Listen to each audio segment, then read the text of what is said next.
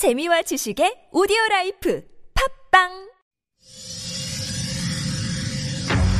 Yo, 951. 이 구역은 내가 주인. Hurricane Radio.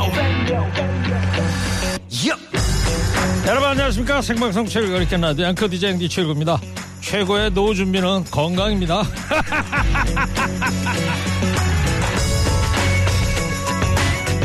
나이를 먹어가면서 가장 절실하게 다가오는 문제 뭘까요 노후 준비죠 국민연금에 개인연금 주택연금 등등 가장 많이 듣는 노후 준비는 역시 돈입니다 또 아파트는 높은 데 살지 말고 낮은 데 살아야 한다 노후에 함께할 말동무 친구를 잘 사겨라 심심하지 않게 취미 활동도 준비해라. 뭐 다양합니다.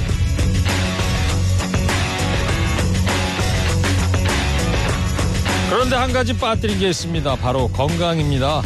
국민연금에 개인연금을 해 아무리 많이 받아도 몸이 아프면 다 무슨 소용이겠습니까? 병원 오가느라 돈도 그렇고 자존감도 떨어지죠. 제가 40년 넘게 피운 담배와 거리두기를 하고 있습니다. 안 좋은 거는요. 담배 맛을 느낄 수 없다는 점 딱 이거 하나밖에 없습니다. 좋은 건 뭐가 있냐고요? 숨쉬기 좋아지죠. 아침 상쾌하죠. 목소리 밝아지죠. 냄새 안 나죠. 여러 가지가 다 좋습니다. 그리고 적어도 폐질환으로 고생하지는 않겠구나 싶은데요. 금연이야말로 최고의 노후 준비입니다. 1월 3일 새해 첫 월요일 시동 거셨습니까? 출석 체크하면 행복이 옵니다. 여러분 TBS 앱 50원 1일 문자 샵 연구일로 출장 문자 보내시기 바랍니다. 좋은 음악 꼬라 뉴스 연증 무휴 할까 라디오 출발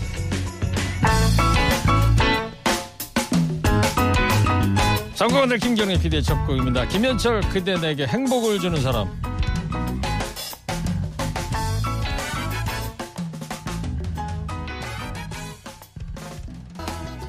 네, 내게 행복을 주는 사람 김현철 씨가 쌈바 리듬 비슷하게 편곡을 해서 노래 괜찮네요.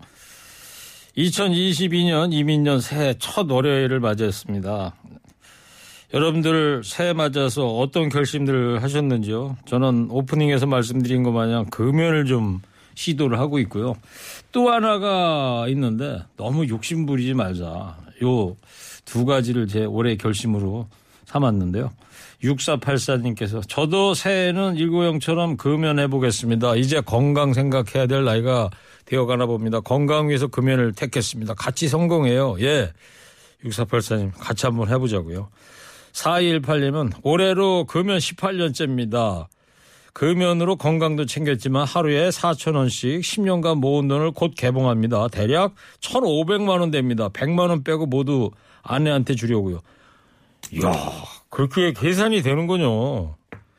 하루 4천원이 아니죠. 4,500원인데 10년을 모으면은 1,500만 원이 됩니까? 4천원씩? 돈도 참 꽤 들어가는군요. 담배 피울 때. 예. 알겠습니다. 자, 국도 상황을 좀 알아볼게요. 김혜란 리포터 어때요, 지금? 네, 국도 상황은 전반적으로 원활한 구간들이 많습니다. 42번 국도 용인 양지 사거리 일대로는 인천 쪽 이동. 장혜리입니다. 내게 남은 사랑을 드릴게요. 들으시고요. 허리케인 데스크 하겠습니다.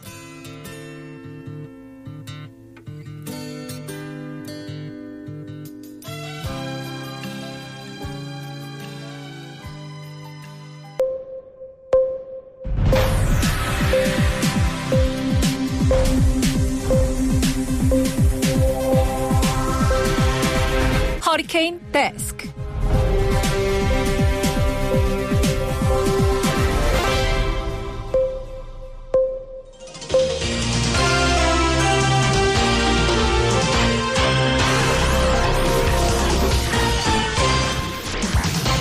먹상 들어도 지나치면 안 되는 세상 소식 전해드립니다. 허리케인 데스크. 첫 번째 소식입니다. 정부는 기회가 된다면 마지막까지 남북관계 정상화와 되돌릴 수 없는 평화의 길을 모색할 것이며 다음 정부에서도 대화의 노력이 이어지길 바랍니다. 문재인 대통령 오늘 임기 내 마지막 신년사에서 이렇게 밝혔습니다. 남북 북미 대화 재개를 위한 돌파구로 남북 미중 사자 종전 선언을 제안했으나 당사자인 북한의 호응이 없자 차기 정부 과제로 물려줄 수밖에 없다는 현실적인 인식을 솔직하게 드러낸 것으로 풀이됩니다. 문 대통령은 이어서 지금은 남과 북의 의지와 협력이 중요한 때라면서 다시 대화하고 협력한다면 국제사회도 호응할 것이라고 덧붙였습니다. 그동안 많은 성과가 있었지만 앞으로 가야 할 길이 먼 것도 사실입니다. 미완의 평화가 지속 가능한 평화가 되기까지 다음 정부에서도 대화의 노력이 이어지길 바랍니다. 오늘부터 방역 패스 6개월 유효 기간이 적용됩니다. 2차 접종을 받은 뒤 6개월이 지났다면 각종 시설 이용이 제한되는데요. 오늘 기준으로 지난해 7월 6일 전에 기본 접종을 마쳤는데 3차 접종을 하지 않았다면 영화관 등 방역 패스 적용 시설에 입장할 수 없습니다. 사적 모임 인원을 4명으로 제한하고 식당, 카페 영업시간을 오후 9시까지로 하는 현행 사회적 거리두기도 앞으로 2주간 연장됩니다. WHO 사무총장은 신년사에서 2022년에는 코로나19 이전의 일상으로 돌아가겠다는 목표를 밝혔던데요. 그 목표를 이루기 위해서 가장 중요한 건 우리 모두의 노력과 협조일 겁니다. 다음 소식입니다. 새해 첫날부터 우리 군의 최전방이 뚫렸습니다. 지난 1일 밤 9시 20분쯤 강원도 동부전선 비무장지대에서 22사단의 열상 감시 장비에 수상한 움직임이 포착됐습니다. 군이 병력을 투입했지만 이 인물은 1시간 20분 만에 북한으로 넘어갔습니다. 군은 우리 국민이라고 추정할 뿐 신원도 생사도 확인하지 못하고 있습니다. 군의 허술한 초기 대응도 드러났는데요. 월북자가 철책을 넘는 모습이 CCTV에 찍히고 경보가 울렸는데도 군은 3시간 동안 월북 상황을 알지 못했습니다. 최전방 경계에 또 구멍이 드러났습니다. 조금 전에요. 탈북민으로 추정된다는 보도가 있긴 있었는데 아직 확실하진 않고요. 이번 월북 사건이 벌어진 22사단은 이른바 노크 귀순, 오리발 귀순 등 경계 실패가 발생한 곳입니다. 22사단의 경계 범위가 지나치게 넓고 인력과 장비가 월북보다는 월남을 감시하는 데 집중돼 있다는 현실적인 여건을 고려한다고 해도 되풀이되는 경계 실패 책임을 피할 수는 없어 보입니다.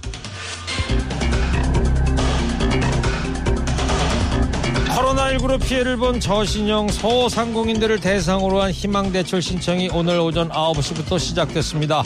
지원 대상은 지난달 27일 이후 소상공인 방역지원금 100만 원을 받은 소상공인 가운데 나이스 평가 정보 기준 신용 점수 744점 이하인 저신용 소상공인 14만 명입니다.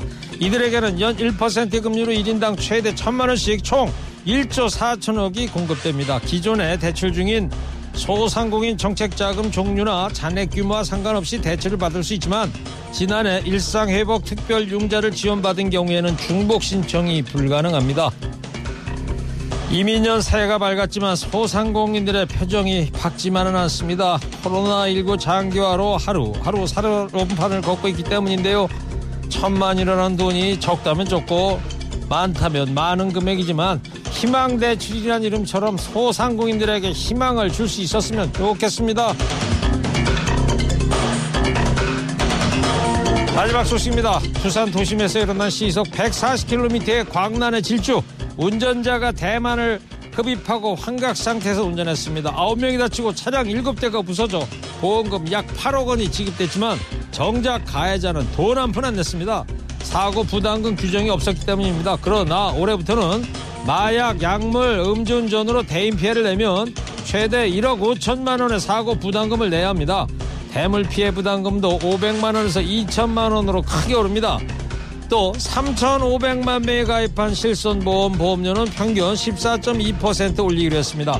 갱신을 앞둔 가입자들은 당장 내일부터 오른 보험료를 통보받는데 실제 인상률은 평균보다 훨씬 높을 수 있습니다. 내려간다는 소식은 없고 올라간다는 얘기만 있네요. 하여튼 새해 달라지는 것들 꼼꼼하게 챙기시기 바랍니다. 오늘 하리캔 데스크 여기까지 하겠습니다. 깨어있는 심리 됩시다. 잠시 후 오늘 월요일입니다. 대권 뉴스에서 정치권 뉴스 자세히 살펴보겠습니다.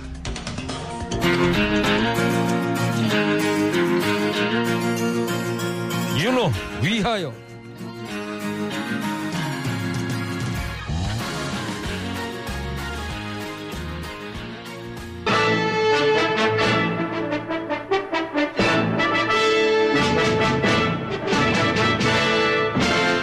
태권 뉴스.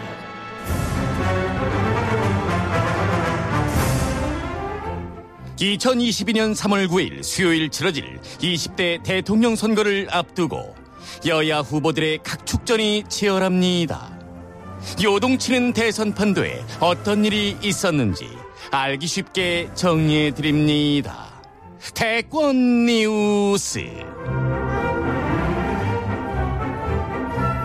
대선 앞두고 꼭 알아야 할 정치권 소식 전해줄 분들입니다. 당당해서 좋다. 시사 평론계 루이 암스트롱. 차정욱 변호사 나왔습니다. 어서 오세요. 안녕하세요. 최진봉 봉보로봉 교수가 오늘 차가 막혀서 그런지 아직까지 아 저기 저 모습을 나타내고 있습니다. 조금 있으면 들어오겠네요. 자 새해 복 많이 받으시고요 서정욱 변호사님. 예. 예. 자 대선까지 이제 오늘로 65일 남았습니다. 최진봉 교수님 막 들어오고 있습니다.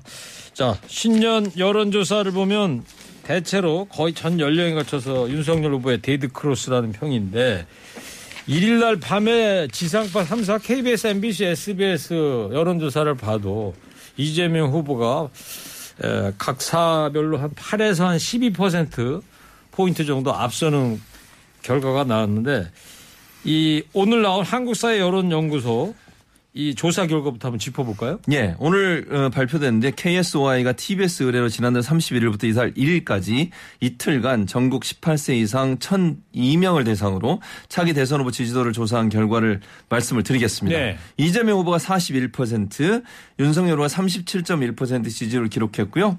어, 이 후보는 전주보다 3.4포인트 어, 상승을 했고 그다음 이현 후보는 1.3% 오른 그런 결과라고 말씀을 드릴 수 있겠습니다. 예. 안철수 후보는 9.2%, 심상정 후보 2.2%, 김동연 후보 1.1% 이런 어, 결과가 나왔습니다. 그래요. 서정 변호사 이 여론조사 이, 이렇게 나온 원인은 어떻게 보고 있습니까? 아마 이제 그 책임이 큰 순대로 말하면요. 물론 이제 후보 자신의 그 말실수라든지 후보의 책임이 가장 크고 그 다음에 후보의 배우자 김건희 씨, 그 다음이 이준석, 이준석 대표. 이준석 대표 오. 책임이 저는 상당히 그 크다. 이준석 대표는 왜 그렇다고 보세요? 대표로서 이제 그 지금 전쟁 중 아닙니까? 근데 대표로서 지금 탈영해 가지고 제대로 역할을 안 하면서 계속 이게 그 윤석열 후보를 공격하잖아요. 이런 말이 있습니다. 선거에 상대가 쏘는 대포보다 우리 아군이 쏘는 소총이 더 아프다. 상대가 원자 폭탄을 쏘도 이게 저희가 표, 사드나 페트로트르게 요격이 되죠. 근데 아군이 뒤에서 소총을 쏘면 어떻게 막습니까? 소위 저- 뭐 내부 총질. 그렇죠. 이준석 대표의 책임이 저는 크다 봅니다. 네. 최진봉 교수님. 예. 어, 저 유튜브로 어우 숨 넘어가시겠네 이럽니다. 예. 괜찮으세요? 아, 괜찮습니다. 예.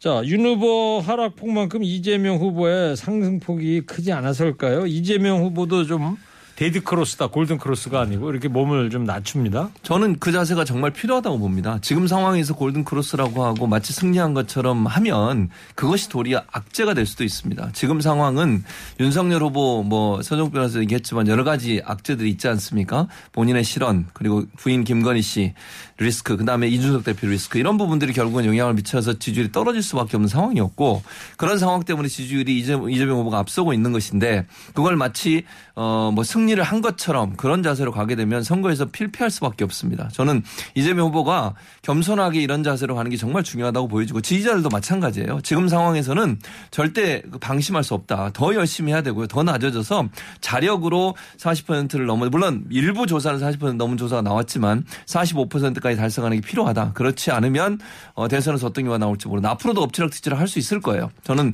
이재명 후보의 이런 자세가 결국은 끝까지 가야 된다. 이렇게 네. 생각을 합니다. 뭐 앞으로도 이제 65일 남았으니까요. 네. 자, 그리고 서정 변호사님, 그 SBS 여론조사 중에 보면 예. 이 김건희 씨의 사과가 충분하지 않았다. 이런 여론이 상당히 높게 나왔더라고요. 아무래도 여론에 영향을 줬다고 봐야 되겠죠. 그렇죠. 근데 이재명 후보의 장남 사과는 44.5%인데 윤석열 그 김건희 씨는 이제 25.6%밖에 사과 만족이 안 되니까 좀 이제 충분치 않았다는 여론이 상당히 높게 놓은 거는 맞고요. 뭐 저희도 사과 한 번에 모든 게 클리어될 수는 없다 봅니다. 기회가 있을 때마다 진심으로 계속 국민들이 납득할 때까지 사과하고 또 사과하고 네. 계속 이 반복해서 사과해야 되지 않을까 이래 봅니다. 알겠습니다. 자, 대선 65일 앞두고 여론 동향을 한번 살펴봤습니다. 자, 지금 윤석열 국민의힘 후보 지지율이 이제 떨어지다 보니까 국민의힘에 지금 비상이 걸렸어요. 김종인 국민의힘 총괄 선대위원장이 선대위의 전면 개편을 예고를 했는데 일단 김종인 총괄 이야기 좀 듣고 이야기 나누겠습니다. 이 국민의 선대위가 하여튼 최선의 노력을 갖다 경주한다는 것을 국민 여러분에게 보여- 보여드리기 위해서 우리 선대위의 전면적인 개편을 갖다가 지금 단행을 하겠다는 것을 말씀을 드립니다. 반드시 윤석열 후보를 당선시켜야 된다고 하는 데에서 모든 역량을 갖다가 경주를 해야 된다고 생각을 합니다. 근데 선대위 개편하는 과정 속에서 이, 저 이준석 대표하고도 일부 의논할 사항이 있을 거라고 봐요. 예. 내가 늘 얘기하지만 이주, 이준석 대표는 당 대표로서 선거를 갖다가 승리로 이끌어야 할 책무를 지닌 분이 이준석 대표라고. 네, 지금 국민의힘에서 이제 선대 개편이 이제 발등의 불인데 윤석열 후보도 오늘 오전에 증권거래소 개장식에 이재명 후보하고 같이 참석하고 나서부터는 공식 일정을 중단을 했어요. 그런데 조금 전에 예. 김기현 국민의힘 원내대표 겸 공동선대위원장 사의를 표명했고요. 김도읍 정책위의장도 맞습니다. 사의 표명을 했습니다. 네. 선대위 개편이 본격적으로 시작됐다고 봐야 될까요? 그렇게 봐야 되겠죠. 그러니까 사실은 이게 이준석 대표 리스크라고 하는 부분이 일정 부분 작동을 했다고 볼 수밖에 없는 거잖아요. 그러니까 이준석 대표는 본인은 뭐 선대위를 위해서 하는 행동이라고 하지만 그거 자체가 어, 윤석열 후보에게 부정적 영향을 미친 건 분명해요. 근데 그런 점에서 본다고 하면 모두 다 사퇴를 하는 거죠. 지금 선대위도 여섯 개 본부장 모두 다 사퇴시키겠다고 하는 게 김종인 지금 총괄 선대위원장의 발표거든요. 그런 점에서 본다고 하면 당의 주요 직책들 그러니까 원내대표나 정책위원장도 사퇴를 하고 이건 결국 이준석 대표에 대한 압박으로도 보일 수 있다고 저는 봅니다. 일정 부분. 그러니까 책임을 지자는 거죠, 결국은. 지금의 이 사태가 일어난 모든 책임을 모든 사람이 지고 새로운 전면 쇄신을 하지 않으면 다시 반전 의견을 갖기가 어렵다는 것이 지금의 현재 상황이라고 보여져요. 그러니까 김종인 총괄 선대위원장이 그런 모습을 보인 것 같은데 좀 이제 여기서 좀 디테일하게 들어가 보면 윤석열 후보가 사실은 그 한국거래소 가서 발언을 하고 끝나자마자 어, 김종인 거의 끝나는 시점과 비슷하다고 저는 보는데 김종인 총괄 선대위원장이 어, 이거 뭐 어, 후보 일정 잠정 중단한다. 근데 그게 과연 일부 언론에서 보면 윤석열 후보한테 얘기가 된 거냐 이런 논란이 또 있어요. 그래서 이런 부분들이 앞으로 또 다른 갈등 요소가 되지 않을까 하는 우려도 잠깐 있다는 말씀도 드리고 싶습니다. 네. 그런데 서재혁 변호사, 김종인 총괄위원장이 선대 개편 이야기에 대해서 질문을 받으면은 안 한다 이런 쪽이었었는데 입장을 이제 바꿨습니다. 아무래도 지지율 하락이 큰 이유라고 봐야 되겠죠. 아마 이제 연말 연초에 뭐 지지율 10여 개가 거의 다 이게 그 지고 있는 충격적인 결과가 나왔으니까 개편이 되고요. 저는 이번에 그 김종인 위원장이 개편하는 게 윤석열 패싱이거든요. 후보하고 상의 안 하고 이게 본인이 한다는 거 아닙니까? 저는 하려면 이게 두 명도 사퇴해야 된다 봐요. 첫째는 이제 책임지고 김종인 위원장도 사퇴해서 재신임을 물어야 된다. 김종인 위원장도. 두 번째, 당도 지도부가 사퇴해야 됩니다. 지금 여기 선거 체제에서는 선대위만 있으면 돼. 당이 다 선거 지원 체제로 갑니다. 그래서 이제 그 당 지도부 있잖아. 최고위원들. 그 다음에 이준석 대표도 사퇴해야 된다. 그래서 결론은 김종인, 이준석 다 이게 사퇴해라. 지금 이게 밑에 사람들만 사퇴시키에 무슨 이게 효과가 있겠습니까? 지금 보수 국민들이 불만은 제일 큰 불만은 이제 후보 빼고는 이준석이고 그다음에 김종인 위원장이거든요. 저는 두 분이 사퇴해야만 이 수습이 가능하다 봅니다. 그러니까 전부 다 예, 해산하고 원점에서, 새로 원점에서 후보가 된다. 구성하는다는 거죠. 어, 지도부보다도 선대위 구성을 새로 해야 된다. 예. 지도부는 이게 큰 의미가 없다 봅니다. 선거 체제에서는. 그래요. 자, 근데 현재로서 이제 김기현 원내대표하고 김도읍 정책위장만 이제 사의를 표명한 거니까 예. 앞으로 이제 두고 봐야 되겠네요. 근데 이게 무슨 감동이 있습니까? 지금 김도읍, 김도읍이 뭡니까? 근데 최고위원회 뭐 정책위원장 뿐이잖아요. 그 다음에 김기현 원내대표는 지금 유지하는 거예요? 두 분이 사퇴한 게 국민한테 감동을 줍니까? 이게 위기감이 느껴집니까? 모든 걸 다 버리고 원점에서 새로 시작해야죠. 네. 어, 이거 뭐 서정욱 변호사 얘기 들으니까 좀 무섭기도 하고요. 네. 자, 어쨌든 뭐, 뭐 서정 변호사 개인적인 생각인 거죠. 예. 그리고 윤석열 후보와 상의 안 한 거는 이게 확인된 사실입니까? 그러니까 이게 언론에서 그렇게 보도를 하고 있어요 지금. 그러니까 윤석열 후보가 직접 얘기한 건 아니고요. 다만 언론의 인터뷰 중에 이런 얘기까지 있어요. 그래서 물어봤어요. 왜냐하면 시점 자체가 아주 묘하잖아요. 그러니까 윤석열 후보는 한국거래소 가서 발언도 하고 있었어요. 그 상황에서 뭐 언론은 시점 차이를 약간 언론이 약간 다르게 보도하던데 뭐 100번 그 뒤로 좀 보수적으로 봐서 윤석열 후보 발언 끝나자마자 그런 발표를 했다 하더라도 미리 상의가 됐다면 윤석열 후보가 과연 한국 거래소 갔을까요? 제가 볼 때는 선대위 개편 때문에 오늘부터 잠정 어, 활동을 중지한다 이러고 선대위 개편에 들어갔어야 되거든요. 근데 정상적으로 일정을 수행하고 있는 과정에 김종인 선대위원장이 그런 발언을 했고 또 기자가 물어봤어요. 이거 언론에 보도된 내용을 기반으로 제가 말씀드리는 겁니다. 그 후보와 상의된 거냐. 그래도 송갈 선대위원장이 꼭 후보의 말을 들어야 되는 건 아니다. 이런 뉘앙스의 발언도 하셨거든요. 그게 사실이라고 하면 언론 보도에 따르면 그 말은 본인이 일방적으로 결정했다고 하는 뉘앙스가 충분히 이해될 수 있는 발언이에요. 그렇다고 하면 어, 김종인 총괄 선대위원장 입장에서 윤석열 후보가 지금 상황 그대로 두면 안 된다. 내가 이제 키를 쥐고 가겠다. 뭐 심지어는 그러면서 한마디 더 했어요. 이준석 대표와는 선대위 개편에 상의하겠다. 이게 무슨 의미입니까 대체? 그냥 들어보면 그냥 이제 들어보면 윤석열 후보는 패싱하고 이준석 대표와는 상의하겠다 이렇게 들려요 지금. 이 네. 상황이라고 하면 후보의 리더십과 지도력은 상당히 큰 타격을 받을 수 있습니다. 알겠습니다. 또 신지혜 수석 부원장 새시대위원회 이 신지혜 수석 부원장도 오늘 전격 오전에 사퇴를 했는데 사퇴 배경이 지금 어떻게 알려지고 있어요? 그러니까 일단은 사퇴 배경은 그 여러 가지 그러니까 사실은 이준석 대표나 이런 분들 또는 뭐 선대에 있는 분들 중에 아마 이제 지지율 빠진 부분을 신지혜 부위원장이 영입과 연결시켜서 얘기를 하고 있는 것 같아요. 무슨 말이냐면 특히 지지율이 많이 빠진 지역이 이대남이거든요. 그러니까 20대에서 지지율이 역전이 됐어요. 그러니까 원래는 윤석열 후보가 20대 지지율이 높았었는데 최근의 지지율을 보면 계속 이재명 후보가 상승하고 윤석열 후보는 빠지고 있는 상황이거든요. 그게 결국 신지혜 씨가 영입되면서 그런 이런 효과가 나타났다고 얘기를 했고 이준석 대표가 이번에 신지혜 씨가 본인의 SNS에 올린 글을 보면 이준석 대표를 엄청나게 공격을 하고 있습니다. 그러면서 본인 때문에 20대 남성 사람들의 지지율이 빠졌다고 하는 걸 과연 증명할 수 있느냐. 그리고 그래. 뭐 이준석 대표가 자기한테 적당히 해라 이렇게 얘기한 부분 이런 부분도 이제 문제를 제기했거든요. 그러니까 신재 부원장의 사퇴변이 예사롭지가 않은데 예. 민주당의 윤석열 바보 만들기 공작에 이준석 대표가 기름을 붓고 있다. 나한테 쓸데없는 소리 하지 말고 가만히 있으라고 조롱하는데 이준석 대표는 한 게 뭐냐 이런 아주 상당히 격한 멘트를 했어요. 서정 변호사님. 예. 지금요. 지금 이제 그 보수 내에서 윤석열 바보 만들기 참고하는 사람이 많아요. 이준석 대표가 뭘 했습니까? 윤석열 후보는 가만히 있는 게 선거 이기는 거다. 가만히 있어라. 이게 조롱하는 거 아닙니까? 그 다음에 김종인 위원장은 뭘 했습니까? 윤석열 후보는 모든 메시지를 내가 통제하겠다. 어제 그런 얘기를 했죠. 음. 내가 이게 내가 하라는 대로 말하는 허수아비 하는 거 아닙니까? 그 다음에 이번에 공천 망쳤던 김영호 국회의장 있죠. 김영호. 음. 이분은 뭘 했습니까? 윤석열 후보 뭐 말투, 행동, 인사법 모든 걸 다 바꿔라. 그러면 이게 모든 걸 다 바꾸면 그게 윤석열입니까? 딴 사람이지. 따라서 저는 지금 김종인, 이준석, 김영호 모든 사람들이 나서가지고 윤석열 후보 계속 공격하고 있잖아요. 막말한다고. 이게 바로 민주당의 윤석열 바보 만들기에 동참하는 게 아닌가. 저는 이런 이제 비판을 신지혜 씨가 하고 있고요. 그 다음에 신지혜 씨가 들어봤자 여성표가 얼마나 오면 나간들에게 남성표가 얼마나 나가겠습니까? 그렇게 거물급 아닙니다. 근데 마치 이게 20대 남성 지지율 하락을 신지혜 씨한테 돌리는 거 이것도 저는 잘못됐다 봅니다. 네. 조금 전에 서변이 이제 김용호 전 의장 얘기도 했는데 최 교수님. 네.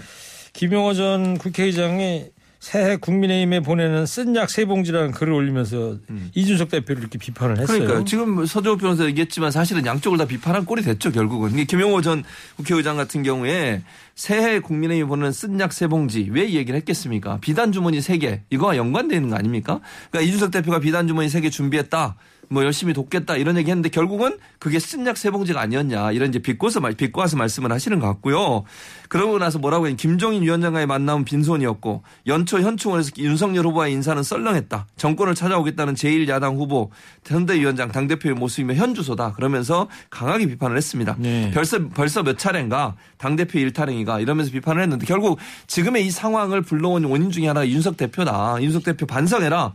그리고 지금의 상황 이대로 가면 결국 질 수밖에 없다. 이런 내용들의 강한 쓴소리를 했습니다. 그리고 오늘 오전 최고위 비공개를 열렸는데 여기서 이준석 대표하고 권성동 사무총장이 또 정면 충돌했다 이런 보도가 나오더라고요. 아마 이제 그 이준석 대표가 아버님이 그 재산 상황이 이게 공개가 돼 가지고 지금 이게 인터넷에서 이제 표적이 되니까 그럼 여기 옛날에 그 공천 신청할 때 사무처에 자료가 있은 거 아니냐 이걸 조사해 보라고 이제 지시를 하니까 처음에는 이게 권성동 총장이 내가 그런가 어떻게 다 아느냐 이렇게 좀 반발해 가지고 그게 있었고요. 네. 뭐 제가 보기에 그런 재산 상황은요 사무총장 아니라도 이게 사무처의 직원이 몇백 명 아닙니까?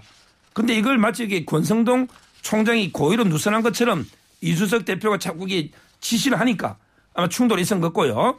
앞으로 이게 그 어떻게 될지 윤 핵관의 한 분이기 때문에 상당히 앞으로도 갈등이 커질 것 같아요. 네. 이준석 대표 부친의 재산 상황과 관련돼서 논쟁이 붙었었다. 예.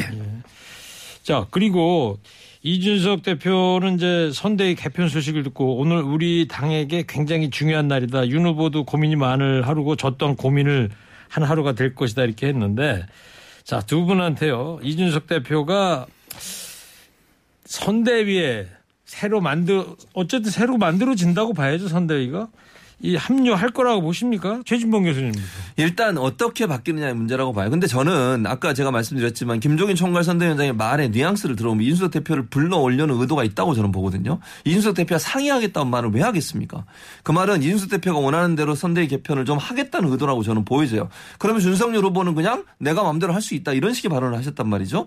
그러면 지금의 선대위 구성으로는 안 된다는 걸 인정한 거고 그걸 개편하면서 이준석 대표의 말을 듣겠다는 것은 그 개편 과정을 통해 이준석 대표가 들어오도록 만드는 계기를 만들 명분을 명분을 주겠다. 주기 위해서. 그런 의도로 들려지기 때문에 물론 제가 확정적으로 말씀을 드릴 수 없지만 김종인 총괄 선대위원장 입장에서 이준석 대표를 불러올 수 있는 하나의 계기를 만드는 그런 작업을 하지 않을까 하는 예상 가능합니다. 서재영 변호사님 이준석 대표는 선대위 나가면서 다시는 돌아가지 않겠다고 몇 번이나 강조를 했단 말이죠 근데 이번 모든 저는 소동 개편부터 이게 김종인 위원장하고 이준석 대표가 저는 짜고 치는 고스톱으로 봅니다. 결국 이제 김종인 이분이 명분을 만들어주고 이준석 대표에게 복귀하고 이게 객관적으로 예상되는 시나리오입니다. 네 선변도 이준석 대표가 복귀할 거라고 보시는 거예요 예. 근데 이렇게 되면 진짜 선거 어려워집니다. 이준석 대표는 빨리 그 사퇴해서 백의종군 하는 게 우파에 도움이 되지 이런 식으로 이게 복귀하고 다시 한번 껴안으면 정말 저는 힘들어진다. 이렇게 봅니다. 어쨌든 말이에요. 이제 대선 65일 남았는데 서변 이게 앞으로 선대위 총사퇴 후 재구성하고 그래서 이 다시 갖추게 되면 가능할까요? 그러니까 김종인, 이준석 체제력의 선대위가 다시 갖춰지면요. 완전히 윤석열 후- 후보에게 허수아비 밖에 안 됩니다. 자기 측근들은 다 치해 나가고 결국에 두 명 꼭두가시밖에 안 되거든요. 이래 가지고는 저는 이준석 대표에 대한 반감이 워낙 높기 때문에 이래 가지고는 이게 희망이 없다 이래 봅니다. 네. 어쨌든 김종인 총괄 이준석 대표 다 선대에서 빠지는 게 좋겠다는 게 서정욱 변호사 생각입니까? 다 빠지고 예. 이준석은 이게 대표도 사퇴해야죠. 알겠습니다.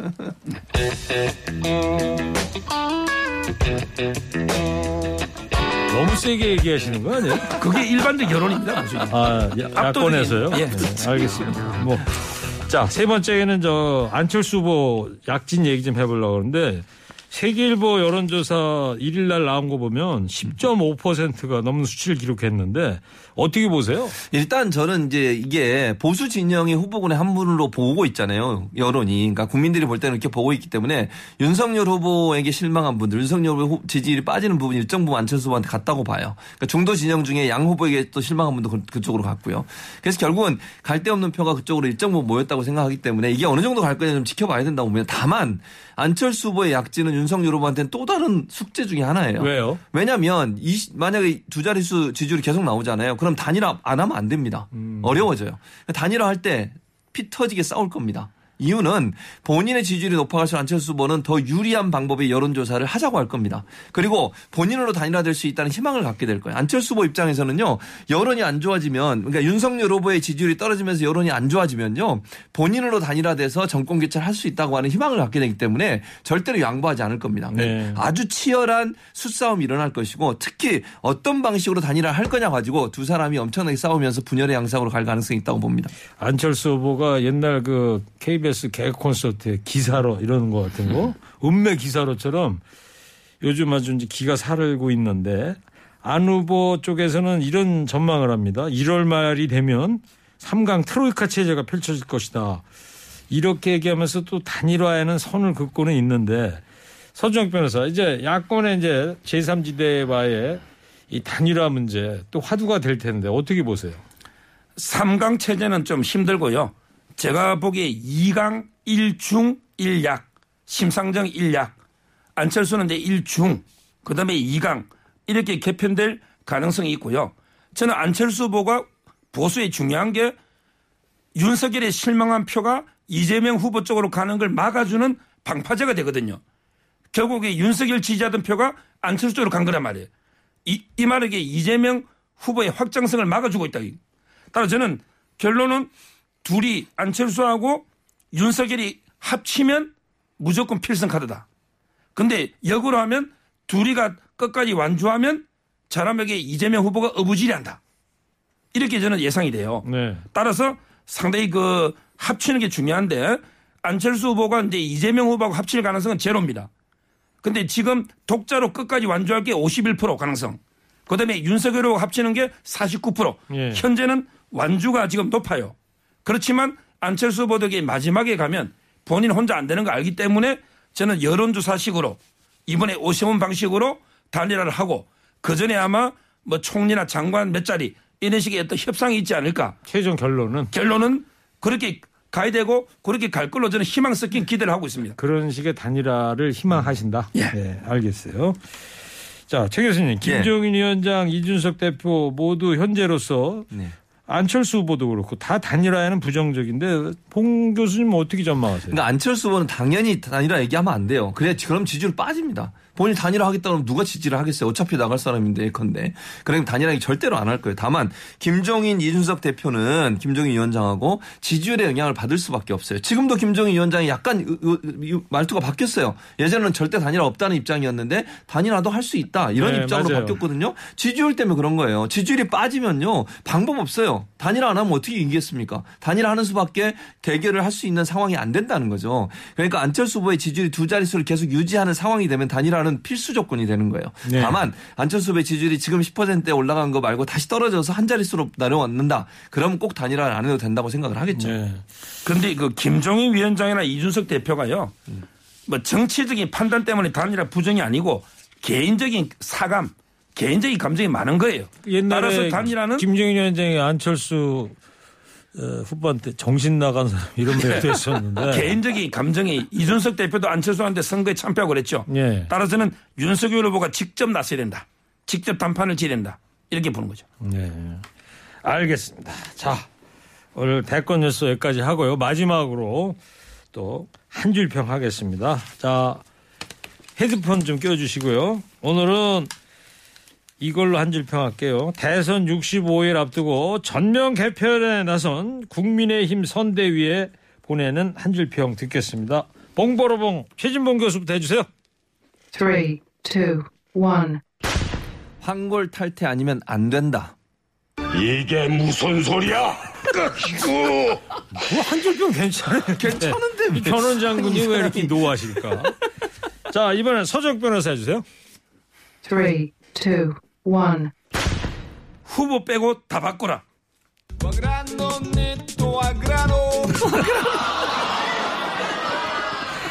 하여튼 두 분의 한줄 평은 공통점이 있습니다. 다 바꿔야 된다. 네. 자 대권 뉴스 지금까지 최진봉 교수 서정혁 변호사입니다. 두 분 다음 주 월요일 날 또 뵙겠습니다. 감사합니다. 감사합니다.